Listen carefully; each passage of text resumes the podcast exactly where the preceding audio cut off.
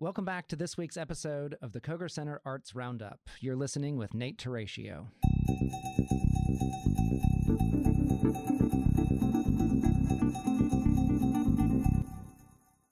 Back in the booth with me, we have a special guest who will be interviewing. So this week, we have none other than the Koger Center for the Arts Assistant Director, Karen Magradey, joining us. Um, and we'll talk to her about her uh, career in the arts and maybe briefly her career not in the arts. Um, so, uh, Karen, thank you very much for joining us. Oh, it's great to be here. Um, so you have. W- w- let's talk about you. Um, you're you're a Columbia, South Carolina native. Is that I right? am, yes. And uh, have you always been in the uh, arts? Yeah, when I was a kid, I did Columbia City Ballet. I did Miss Naomi's tap class at Calvert Brody, and I did town theater productions. Um, there was no Trustus at that time, so um, yeah, school plays, things like that. So yeah, from an early age, I was doing it. That's where I got my training, and I was lucky because when I went to New York. Um, my dance training was really good. I was, you know, prepared for it. And uh, y- how did you find yourself getting to New York? Well, I did two summers in New York, um, and two of them I took younger kids up. Now I was like I don't know, 19, and I was the nanny for two other aspiring younger kids that wanted to go to ballet school. So that's how I got my free trip up. So I loosely ran herd on them while I took classes too. So that was good. So I had some introduction there, and then we had um, a guest teacher at Calvert Brody who ran a da- well, was part of a dance company in New York, a jazz dance company, and he got me a scholarship um, with his jazz school and with his jazz company. So I went up there to do that. Uh, it was a very short-lived company, so I segued into doing theater.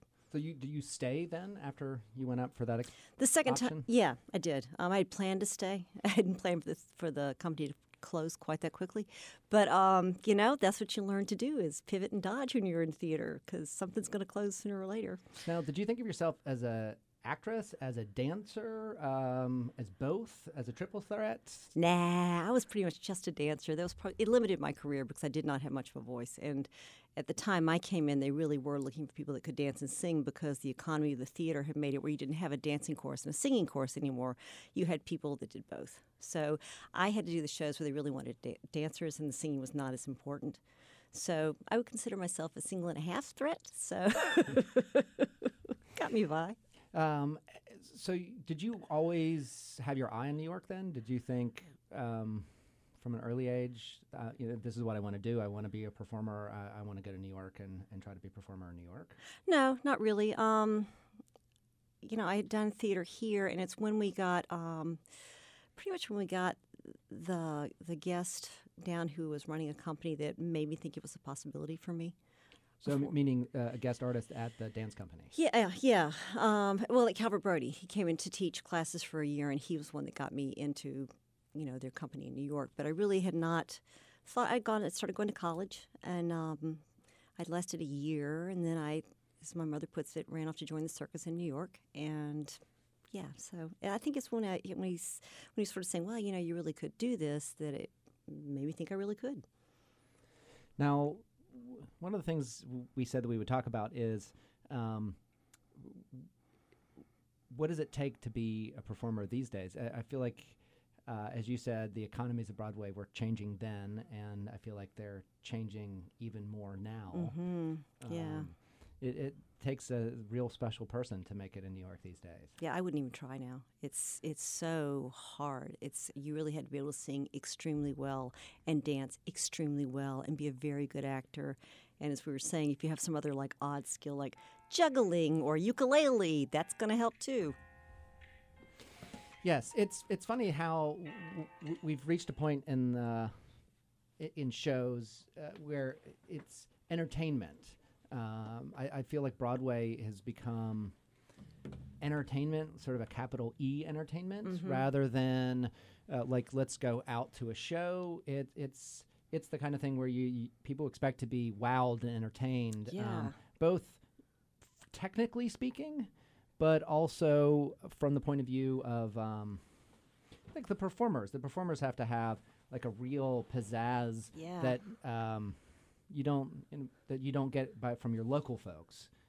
Uh, you know, like when you go to the say go to town theater, um, it's local performers. You you get uh, Broadway shows, right? So they're doing musicals um, there, but y- that's with people who live here, and they are not quadruple threats um, necessarily, um, but they're serviceable uh, amateur actors and performers. And you go, and the strength of the show carries it, and uh, and the strength of the fact that you maybe know some of the people either personally or through repeated uh, performances at the theater. You know, you come to know them as performers, and so there's an enjoyment that comes from saying like, oh, that's somebody who lives in my community, or that's somebody they've seen five or six times in different shows, and that's a slightly different thing for them. But when you go to Broadway now in New York, I feel like it's it, it people expect so much. Yeah, it's crazy town. I, I see some of the, the things on TV, like you think you can dance, things like that, and I, they're amazing. you kind of go, where did that come from? They're doing like six or seven pirouettes, and three used to be good, and they're incredible stretch, and it's just amazing what they can do. Um, and they've had the luxury too. On Broadway, that's all they do if they're lucky. But um, you really hone your craft. You're around really, really good people, and that is such a learning tool to be able to watch that and be around that and just the constant auditioning and professional level classes, and that's your entire focus, and it really does hone your skills to a great degree. And you have the chance to perform a lot. Um, our local people, they're having to hold down a day job and, you know, they can take classes sporadically and it's harder. But then on the other hand, some of our lo- local people go on and they become those Broadway people. Everybody comes from somewhere. Um, not many people in New York are born in New York City that are in theater. They're always from Kansas or Columbia or something like that. So Yes, there there's uh, there's local Columbia folks. Yeah. uh, currently on on Broadway. yeah, so you can go to Trust and you might see that person on Broadway you know, next just, season. uh, you just never know. later. Yep. Um, so w- when you were there uh, performing, tell tell us about like your history with roles. Uh, what kinds of things you would do. Um, I, I think sometimes people who are not in the entertainment business, um, you know, think of oh, New York is Broadway. But as a performer, I'm, I'm assuming you do a lot more than just like the traditional Broadway shows. Yeah, I did because you know you got to eat, so so that pushes into doing all sorts of unusual things. I did um, the Macy's Day Parade one year, and our float stopped the entire parade. It was memorable, Is that because the show was so good, or because there was a malfunction? because they got stuck on a curb, so the entire parade backed up behind us. Um, it was wonderful. So it really was fun. You know that kind of stuff is fun. I opened Yankee Stadium with this dance performance, and bizarre as it was, that was fun too. And um, you did industrials where you were going singing, dancing about a product in like Las Vegas. It was usually someplace with gambling, and they would bring all the corporate people in, and you do a show based around the product, introducing the new commercials and Right. So it, an industrial is a play or musical, I guess mostly in that in, in the original era of industrials, a musical about a particular product where you are entertaining the uh, and I guess it's not even potential clients; it's entertaining the corporate uh, staff, the, Mhm, the it's the people who work yeah. who work for the corporation, and and you're maybe introducing something new or in giving them some information about the product, Mm-hmm. right? But at the same time, so you might be singing about door hinges or toilets or bathtubs or um, Cars, Coca Cola. Um, I'm trying to think what else. Chrysler was one. Um, AT and T, companies like that. Um, Bausch and Lomb. I did thing for glasses one time in Chicago in midwinter. All sorts of products you can do. Yeah, it was to get people excited about the new product line they were going to be selling, and to introduce them to the new jingles and the new sayings and those kinds of things. So, um, but yeah, you did that and um, some stuff in movies occasionally, and you know you do extra work too. Pick that up because that was day work.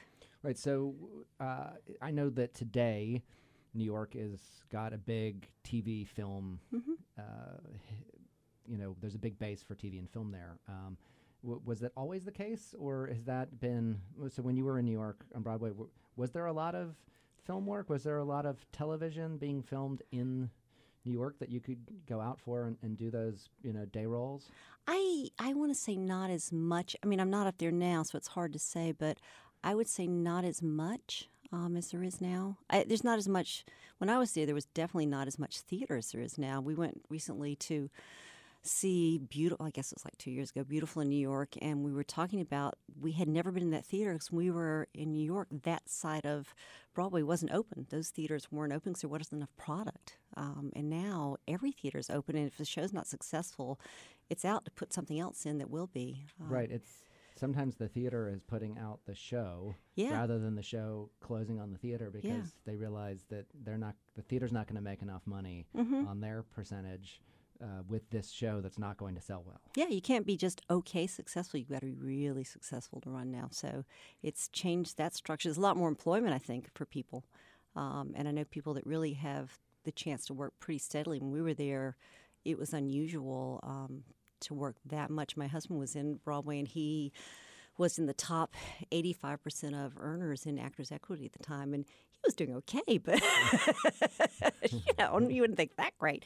But the the thing was, everybody else was doing really poorly. So uh, right, it wasn't that he was doing that great. It was no, unfortunately, doing, we are not millionaires, but everyone else was doing very poorly. Yeah, so I, I, think that from that perspective, it's been better. But I also think the competition may be more now because um, people are more aware of going to New York, and as I said, the talent is incredible. I don't know if people are just eating their Wheaties or whatever, but it's it's amazing what kids can do now.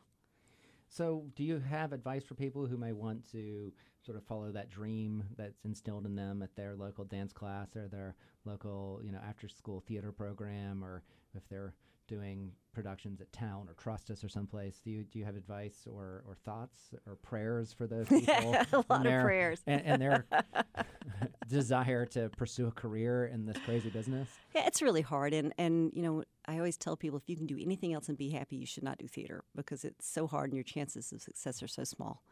Um, so I always say go as prepared as you can, take as many dance lessons, singing lessons, have your audition material ready because training in New York is really expensive now. So the more prepared you are when you step out into that arena, the happier you're going to be. Have your headshots done.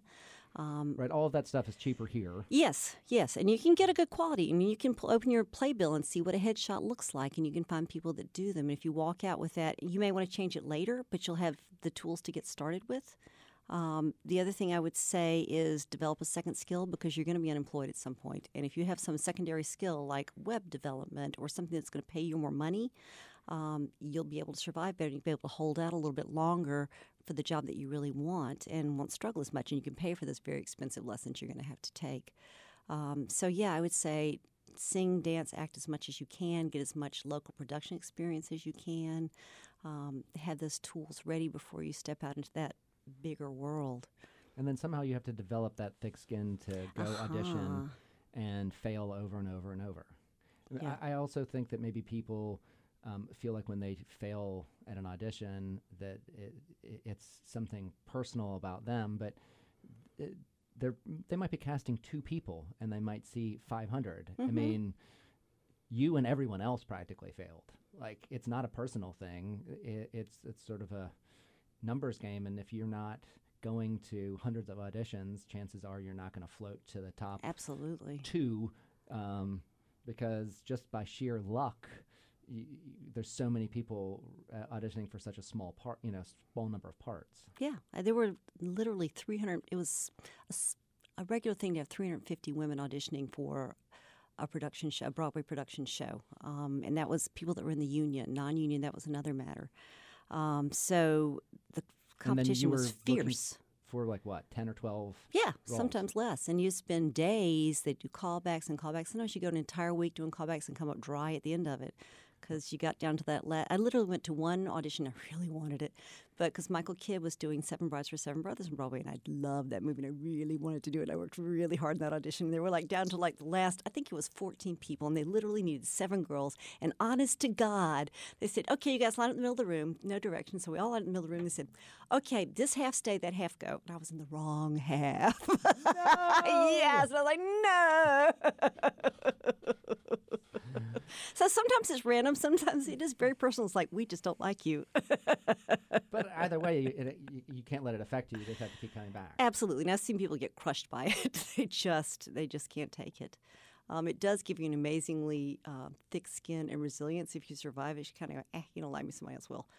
but um, it takes a while to get to that point. I think, um, but it's a good survival skill later in life too. Yes, uh, I imagine that it, g- being rejected from an audition is sort of no different than failing to get a job. Absolutely. Right? I mean, you're just you're out trying to get a job uh, in the entertainment business. They just ask you to do different things. Yeah. Um, I a friend of mine who is f- not even close to being in the uh, entertainment business. Um, he is a software engineer, um, and he once said something like, uh, w- "What are real interviews like? I've only ever interviewed for software jobs." And I was like, "What does that mean?" And he said, "Well, in my interviews, they do things like say." Um, can you calculate the circumference of the Earth based on this information? And they want you to get up on a whiteboard and f- do the math in front of them. And I'm like, oh, I see. I've never been in an audi- in a job interview like that. No. But similarly, you know, he's never been asked to like repeat a set of dance steps in front of a room full of people, and that is just a different form of a job interview. Yeah, it's true, and um, yeah, you just you learn that a life is going to go on. There's going to be another day, and you also learn that humiliation will not kill you. you can survive that too. So, but it's rough. It's in a lot of people, it's it gets them. It really kills them. And I, I know very few people that are really truly happy in a performing career because it's always like that job they didn't get or there's always something shinier and nicer that they didn't get that they want and there's always someone that got something that they wanted and it's a tough job to be happy in. And then I also know people who, and I'm, I'm bringing this up knowing that uh, your husband was in Cats for a number of years, but uh, so he's one of the people I know that uh, find themselves getting a role that people would sell their grandmother to get, and then having to make the tough decision that they're going to quit that role because if they have to sing that song one more time, they will strangle someone. Um, uh, it, it's a it's a hard thing to have Yeah. to like give up, make the decision to freely give up a job. Um, it's not that the show is closing; it's that you're going to quit at the end of this contract and not come back. Um, like, what is that like? Uh, I'm, I'm assuming you were a part of the decision making on that. I mean, I'm, a friend of mine I, who I toured with, you know, doing some Shakespeare, landed uh, in the road company of Lion King, and you know, and five plus years later of, Oh, of being yes. Zazu, he's like, I've got to do something different. Like, it's just, it's the same thing, eight shows a week for five years on the road the entire time on the road the entire time. You know, so he's making good money and everything's going well. And he, uh, you know, his boyfriend is on the road with him, and Oh, well, you know, so but uh, you know, at some point, it's like y- you're traveling and you have to make the tough decision. And uh, and if with him, I guess the good news was is that when you leave on good terms, then you get invited back to fill in. So you you have that to fall back on um, when you sort of say to them like, "I'm going to sign on for one more year, but this is my last year, so we need to." Like I, you know, and then so he, I think since he stopped being on the tour, he has filled in on Broadway for six weeks, and he's gone back and filled in, you know, various places on a tour, and you know, so it's not like you're completely out. But I, and I, I saw him in a commercial once, but I don't know that he's done anything. Like he hasn't got the sort of replacement gig for that. He hasn't landed the next Broadway part in a you know in a in a show, to my knowledge, unless it's happened recently. Um, so you know, I don't know if you're then kicking yourself that like, oh, I shouldn't have given it up. But at some point in time, you have to try something new yeah it's a career killer to stay in something for for too long. too long yeah it's a it's a brief career if you're a singer dancer actor you know 40 you're kind of moving on so you need to think of something else to do or you become a choreographer or a director or something like that um, but and it's an, it's a new phenomenon because it used to be that musicals didn't run like they do now it's you know a year it was done but then we started getting chorus line and phantom and cats and they they run forever you know 10 years is not unheard of and that that's new and uh, my husband, when he first started out, he used to have this rule that he would stay in a show for six months and move on, and he held to that. But then, um, you know, you get older and you have this in town gig and you're married, you have a family, and going on the road is maybe not so attractive. And it's, it is, it's hard to give up a sure thing. Um, but he was in it long enough. He was ready to make a career transition, so it really wasn't a terrible decision for him. He, he was looking that to point. retire. He was the yes, business. retire entirely, but that didn't happen. So um, yes, so he was ready to leave, and he, in some ways, had it better because he was an understudy and he covered six roles, so he wasn't doing the same thing night after night after night. So which probably saved his body and his sanity, a little bit. And he was amazingly calm. He could go out and do a different role every day and handle it and not freak out. So my hat is off to him for that one. I would have freaked out, but he was very cool about it. But yeah, um, for him it wasn't hard. But yeah, for a young person like your friend who's been out for five years, that is hard to give up that money. Um, and you know, I'd hear people complain, going, "Oh, I'm in the show, and I've been in the show for two years, and I'm really tired." And I'd be thinking, "Oh my God, I should be so lucky." Um, yeah, so The grass is always greener in some it ways. is. It is. Yeah. So, do you, did you have uh, a plan for post, uh, you know, for your retirement years? Um, because it, you know, I, I, my stepsister danced as a professional ballerina for Did not know that. for a while. You know, from eighteen to thirty, Yeah. right? And then you start to become.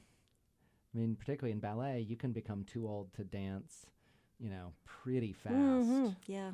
um, when you're not getting the sort of main roles that help you protect your body when you're doing the like heavy work of being, you know, um, uh, the filling in on parts and having to do all of those extra rehearsals and you know so she was in the chorus and, and did a lot of and I, I think she managed to get out of it w- without ruining herself physically but there comes a point much earlier in that kind of career than it, that you find in a normal career. Suddenly, you're having a transition.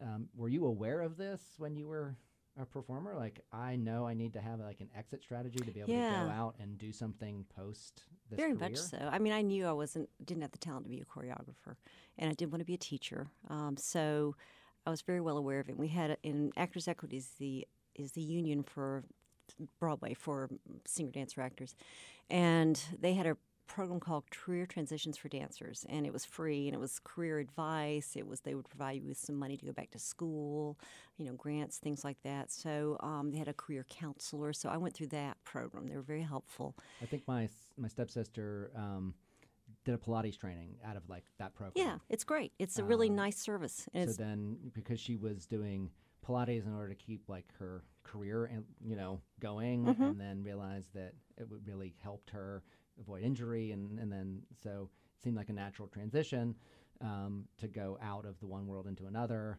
that that were so closely tied together in her mind and you know um, so uh, I guess you is that what people normally do they they take it because it doesn't offer you like the money to go back to college and become like a chemist well, I or got? Well, I I don't know. I, I got paid my last two years of college through them. Oh, that's that's great. Yeah, but I mean, I went to City University of New York, which was um, lower priced, Yes. and they they literally it was very no frills, and they filed like two thousand of us into an auditorium. They said, "Okay, we have three advisors. There are two thousand of you. Don't come to us unless you really have a problem. we don't have time." So um, it was the New York School of Life. So yeah, so got through that, but it was cheap, and you know, had some really good courses, and I put together my own major because I decided I would probably do better in arts management as opposed to any kind of a teaching um, related career. And uh, that was my plan. It was a good plan for New York because there was a lot of opportunity, but we left New York soon after I finished my degree and moved back to Columbia. And we had some commitments here that drove that decision. But um, when I got here, there was just not a lot of opportunity for that kind of degree. so, so I sort of put it on hold a little bit, and you know, you do what you have to do. And so, um, you know, I worked at the State Museum in Public Relations for a while, and then I went to public health and at USC's Public Health and did some development there. And then I became a project manager for an obesity research center in my convoluted path, and I ended up at the Koger Center. Using your college degree. there you have it. Yeah, finally. You never knew. Um, so yeah, you, you have plans, but they always say, you know, God laughs while you make plans, and life happens, and that is kind of the case lots of times. Uh, but yeah, so that was my path. Did your sister actually become a Pilates instructor? She did. She taught Pilates for a while, and now um, she and her husband run a winery. Well, see, there you go. So you know, who knows where life will take you. And I love Pilates training. It's great. I mean, she was really smart. I did it for a while, and I was never stronger. It was an amazing kind of thing without much effort, really. So, yeah, kudos for her. I guess keeps her in good shape picking up the wine casks. Um, so, uh, just b- before we abandon uh, the talk about New York, w- what uh, what was like your favorite? Uh, do you have a favorite show that you worked on while you were in New York?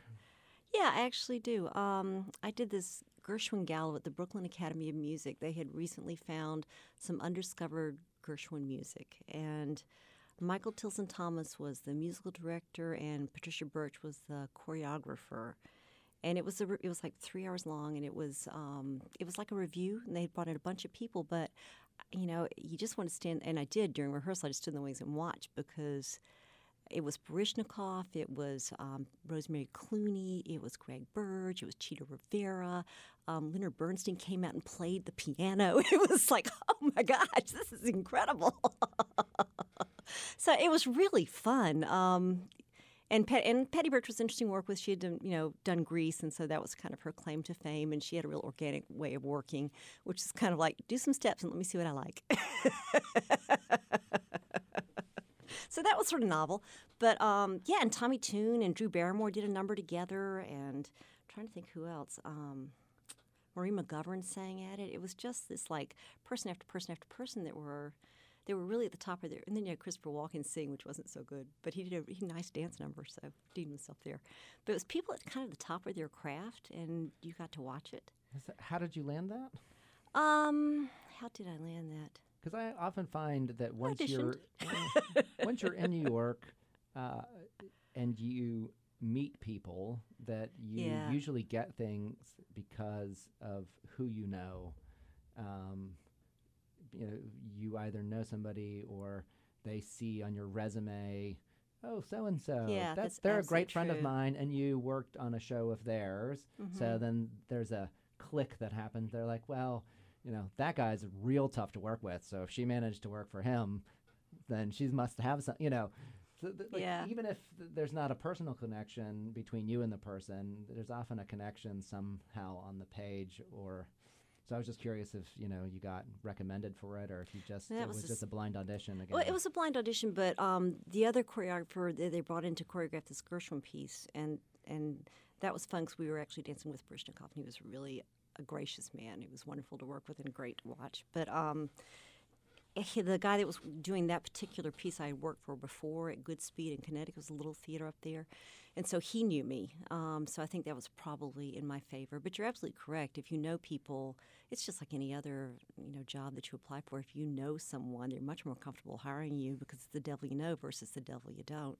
So um, yeah, so that one I had a little bit of an in, I think. But I did. I worked with Larry Fuller, and he choreographed um, Sweeney Todd and Evita and Merrily We Roll Along, a couple of other things. And he was that connection for me. He put me in a lot of things, um, and they were just like the Tonys one year. They didn't have enough dancer. They didn't have enough musicals. It all closed that year. I think it was like one musical left standing. So they hired dancers and did musical numbers from years past. And so he hired me to do that and some industrial stuff and a TV special with Placido Domingo. And so he was a nice connection. He liked me and would just, he knew I was no trouble and I would work hard and be good. So um, yeah, so that definitely helps. Yeah, and Jack, when he got in Cats, the um, man that hired him had known him from Chorus Line. He said, "Do you want this job?" And Jack's like, "Well, yeah." And there you had there goes eleven years of your life. But um, yeah, so yeah, it definitely helps. But I think that's always true. So, one of the things you wisely said is you should have a second skill um, when you make a transition to someplace like New York, uh, so that you can eat while you're waiting for that big break to Mm, happen. yeah. Uh, did you have a particular second skill in your back pocket, or what did, what did you do? Um, Mm. you know, in the time between uh, being hired as a performer. Well, oddly enough, I didn't exactly have it because I was like 18 when I went to New York, and I, you know, you just don't have time to develop a lot of extra skills at that point in your life. That I hadn't. So, um, and I was a terrible waitress, but I fell into this lady that was doing fat. Well, a guy that was doing fashion shows at that point, point. he would stage them. And he did a lot of really big people. It was Donna Karan and Calvin Klein and all those kind of guys. And he liked to hire dancers because they could grasp patterns really quickly. And at that point, fashion shows were very elaborate, and you'd have all these intersecting patterns and people going from different directions. So, a lot more complicated than it became later on when models got super expensive. So, I started working for him and worked for him for a couple of years. And there was always something going on. Even when it wasn't the season, he would have like some extra, like a Bloomingdale's special event or something like that. And um, so I worked for him, and then he passed away, and his company was split up between two people. And Switzerland person that I am, I worked for both of them. So, um, so yeah, so I you know it's kind of doubled my my work in some ways. But I did I don't know, I mean hundreds of those fashion shows, and that But really helped. Not as a model. Oh, but no, as no. A, uh, as like the w- w- backstage, but like Backstage person, yeah, it's What does that mean? Backstage person at a fashion. Paint us a picture. Paint picture is like you just had to be really um, not take offense easily because uh, people are not always as gracious as they should be or pay attention as much as So they was should. sort of like model wrangling? it was model sure- wrangling. That's ma- a good term. Make sure they they are wearing the thing they're supposed to be wearing Mhm. and standing in the right place at the right time. And I was on headsets, yes, so because I had a little voice, so I was, I was not a good model caller. You know, going Cynthia, Cynthia, where's Cynthia? And Cynthia generally would not answer you. But um, yeah, so I'd be on headsets with my bosses out front. She'd be calling for girls because you wanted to keep your pace even. The worst thing to have is an empty stage with Right. nobody on it. So, um, but sometimes you had an order, you had a plan, but then Cynthia couldn't get her shoes from Polly, who had worn the three numbers earlier, and the switch was not going well, or whatever. And so then you'd have to get out of sequence and go, okay, I've got I got a blue dress and um, pink pants. What do you want? so you'd be switching kind of on the fly, which is a little bit stressful, and it was like a heart attack. But um, so I would do that. That was day of, and it was organization before, as far as like tagging racks would made sense for the dressers when they looked at the rack to kind of go what went with what and what order it should be in. It was decided. Usually, designers would pick the models they wanted in what outfits. Um, I worked for Oscar de la Renta a little differently because he would bring us in like three weeks prior, and usually it would just be me for a couple of weeks. And it was just keeping notes on outfits because he. It would mutate. It'd start out with these shoes and switch to those shoes, and then change to those stockings and those earrings, and you just had to keep track of it all um, and kind of keep the chaos under control. So when you went to make your charts as to what we were going to wear, you'd put down the accurate thing. So and that was that was really fascinating because he was, you know, a wonderful designer. And but it was watching that process of like adding this, taking away that, and we brought in um, this guy once, and he was kind of wild, but he was putting cowboy boots with these like, you know, very streamlined, beautiful, elegant dresses, and it it made it a whole new look. Um, so that, it was interesting to see that and see how you just change something and it really changed it up. They did one fashion show and they hired this woman who was a big print model, but she was short, kind of stocky, bright red hair, but she was kind of the it thing that year in print. And they hired her to do runway and she walked like a truck driver. She was just stomped down the runway and looked awful. But um, they put her in midway through the show and we were watching the video of the show later and you know, she comes out and walks out in this gown, and she just it's like a truck driver in a ball gown. And everybody started laughing that was watching, and I was I turned to the guy that cast said, Why did why did you cast her? I don't get it. He goes, Well, okay, fashion shows, 20, 30 minutes, and you're going, Pretty girl, pretty dress, pretty girl, pretty dress, and you go, Whoa, what's that? and it wakes you up. So it was like the uh, comic relief. It was. It like was, yes. And it brought attention to that dress. And it really, everybody was like, well, you could hear it in the audience. That they kind of perked up and were going, oh, wow, now that's different. And yeah, so you had to admire that process. I mean, people that are good at whatever they do, even if it's like taking off wallpaper, you talk to them long enough and you're going to find something interesting they're doing about it. People with a passion. Yeah. So yeah, it was, it was, you know, like I said, an interesting experience. So you were basically taking a skill, I guess, that you learned through the entertainment business, the sort of stage managing, Mm-hmm. um, the idea that you that a show is happening live in front of an audience, be it a Broadway musical or a fashion show, uh, and taking the skill you, I guess, learned of not panicking when something's not exactly right and realizing that you have to speak quickly and make a decision and just Yeah. live with it because Yeah. the almost the worst thing you can do is to make no decision. Um, there's probably a right decision, a less right decision, a wrong decision, and no decision, and that's the order you would make them in. Pretty much. Yep. if you had your best guess, because no decision is worse than the wrong decision, Mm-hmm. because uh, you know, like an empty stage is the worst thing. And we had women that spoke. You know, they were, every year it seemed like a different country, so we'd have multiple languages and very young women, and they would do some things you would think no reasonable person would do, and you know, go out, go out to the end of the runway and not come back. I mean, they would just stay there, and, and uh, I had to send somebody out to retrieve somebody one time. I said, "Go look." I picked the smart girl out there, and I said, "Just look casual, walk down there, and, And grab get her by to the come arm." back with you." and walk back arm in arm together, like like it was all planned. Yeah, yeah. But that kind of stuff, you kind of go, how did you ever think that that was right? it's just amazing what people will do. But young, panic, all this good thing. I had a girl fall off the runway once because she had too much to drink, and you know, it's it's always interesting. So Um, do you have a favorite New York experience?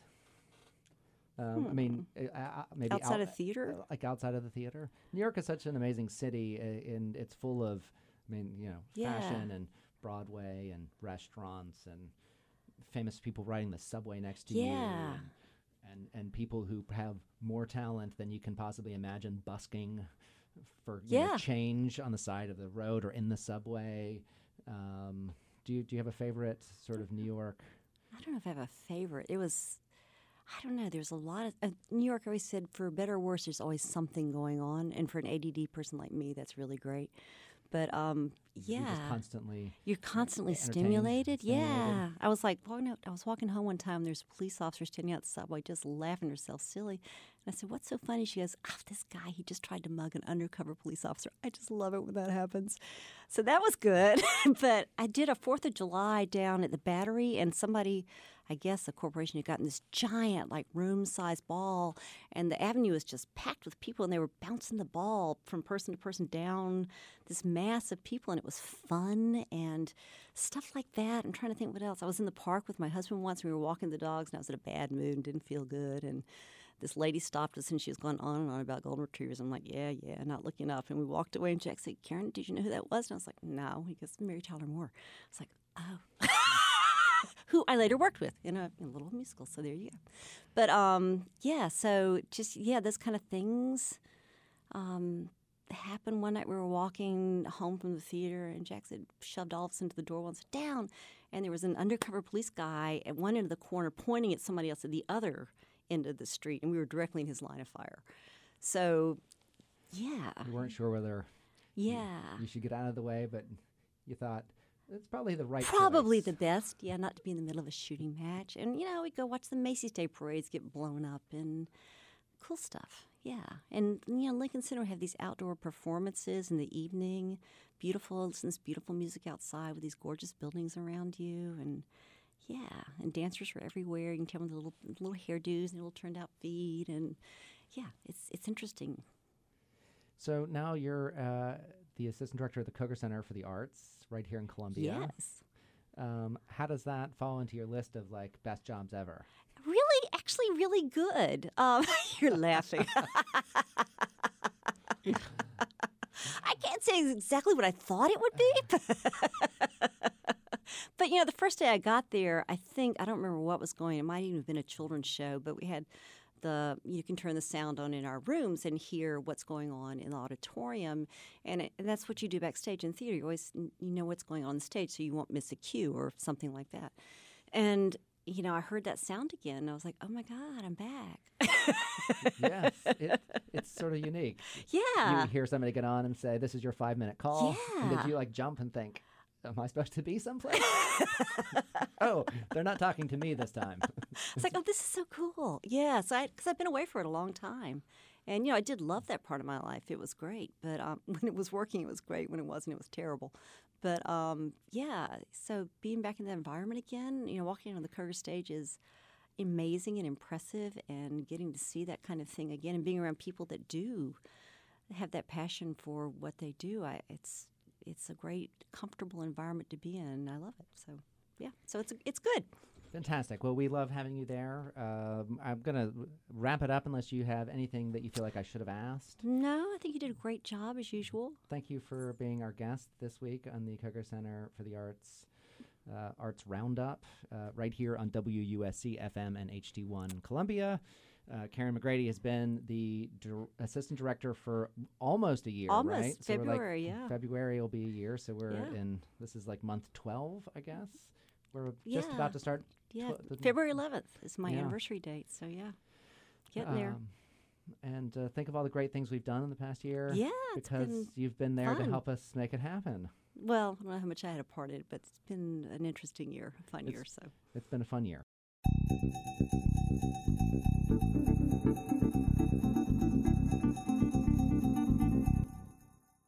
The Koger Center Arts Roundup is produced in part by Garnet Media Group, the student media partnership at the University of South Carolina. Information about tickets and upcoming events can be found at kogercenterforthearts.com, the official website for Koger Center tickets. For more information about Garnet Media Group, visit garnetmedia.org.